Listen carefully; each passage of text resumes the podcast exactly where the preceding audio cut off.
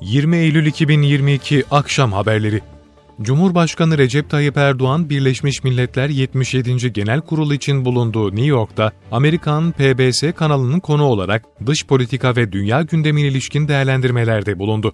Cumhurbaşkanı Erdoğan, Rusya-Ukrayna savaşı konusunda şu anda 200 rehinenin takası konusunda bir mutabakat sağlandı. Bu güzel bir gelişme çünkü bu rehinelerle birlikte orada çok çok önemli bir adım atılmış oluyor dedi.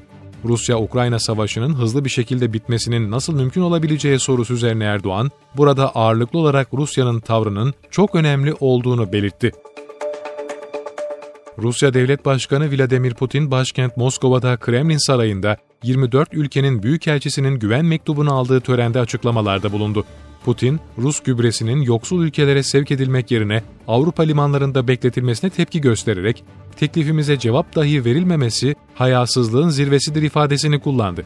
Uluslararası ilişkilerin kökten bir değişim sürecine girdiğini işaret eden Putin, Şangay İşbirliği Örgütü'nün Semerkant'taki son zirvesi de dünya siyasetinin çok kutuplu bir dünyaya doğru hareketini doğrulamıştır değerlendirmesinde bulundu.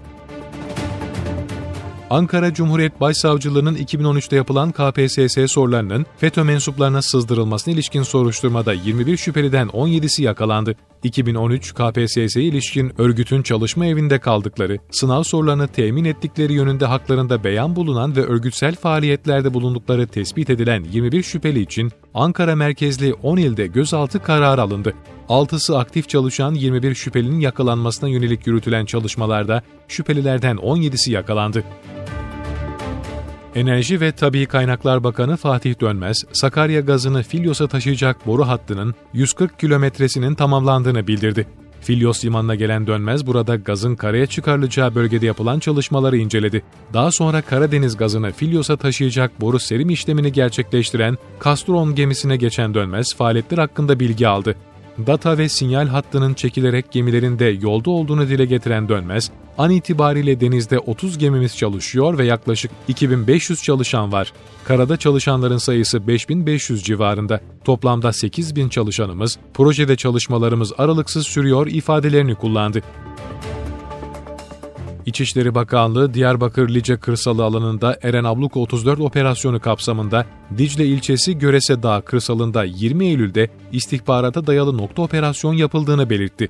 Diyarbakır Jandarma Bölge Komutanlığı koordinesinde Jandarma İl Jandarma Komutanlığı'nca Jandarma SİHA, ANKA ve Atak helikopteri desteğiyle JÖH ve Jandarma Asayiş Komando timlerinin katılımıyla yapılan operasyonda 3 teröristin etkisiz hale getirildiği bildirildi. İstanbul Fatih'te kimlik kontrolü yapmak isteyen iki polise ateş ederek yaralayan saldırgan yakalandı. Fatih'te polise yönelik saldırı öncesinde gece arkadaşını ve amcasının eşini öldürdüğü, iki kişiyi de yaraladığı belirtilen saldırgan, polisin yaptığı operasyon sonucu Başakşehir'de saklandığı viyadüğün altında olayda kullandığı değerlendirilen silahla yakalandı. Diğer zanlı yakalama çalışmaları ise devam ediyor.